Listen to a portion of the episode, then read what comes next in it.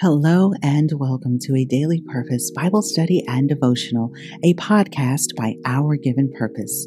This is Tori, your host, and I'm so glad you're here. Please remember you can use our link to Bible Gateway to read today's assigned passages and also visit ourgivenpurpose.com to connect with all our contributing writers.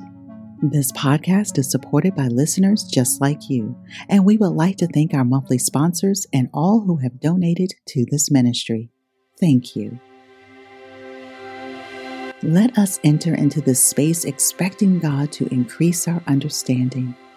The Apostle Paul prayed for spiritual growth in Ephesians chapter 3, verses 14 through 21, and he said, when I think of all this, I fall to my knees and pray to the Father, the Creator of everything in heaven and on earth. I pray that from His glorious, unlimited resources, He will empower you with inner strength through His Spirit. Then Christ will make His home in your hearts as you trust in Him. Your roots will grow down into God's love and keep you strong. And may you have the power to understand, as all God's people should, how wide, how long, how high, and how deep His love is. May you experience the love of Christ, though it is too great to fully understand. Then you will be made complete with all the fullness of life and power that comes from God. Now, all glory to God who is able, through his mighty power at work within us, to accomplish infinitely more than we might ask or think. Glory to him in the church and in Christ Jesus through all generations, forever and ever. Amen. Dear friend, I invite you to take a few deep breaths. Focus your thoughts on being present in this moment, and let's prepare to hear what contributing writer Christina Price received from today's assigned passages. Guiding Scripture 2 Corinthians chapter 7 verses 8 and 9. I am not sorry that I sent that severe letter to you, though I was sorry at first, for I know it was painful to you for a little while. Now I am glad I sent it, not because it hurt you, but because the pain caused you to repent and change your ways. It was the kind of sorrow God wants His people to have, so you were not harmed by us in any way the ouch moments by contributing writer Christina Price. As a Christian, I've committed to being a lifelong learner, and that heart posture means there will be mistakes or what I like to call the ouch moments. It's the moments where your perspective and pride clouds your vision within a situation and you're called out, typically by someone you value and trust. You then see where you went wrong in your thinking and actions and receive the rebuke. Ouch. It reminds me of an experience I shared in my book, Saved by Choice. I remember one specific instance at the end of a meeting where our leader asked if there was anything we wanted to add to the prayer list so we would take the final moments to pray for each other.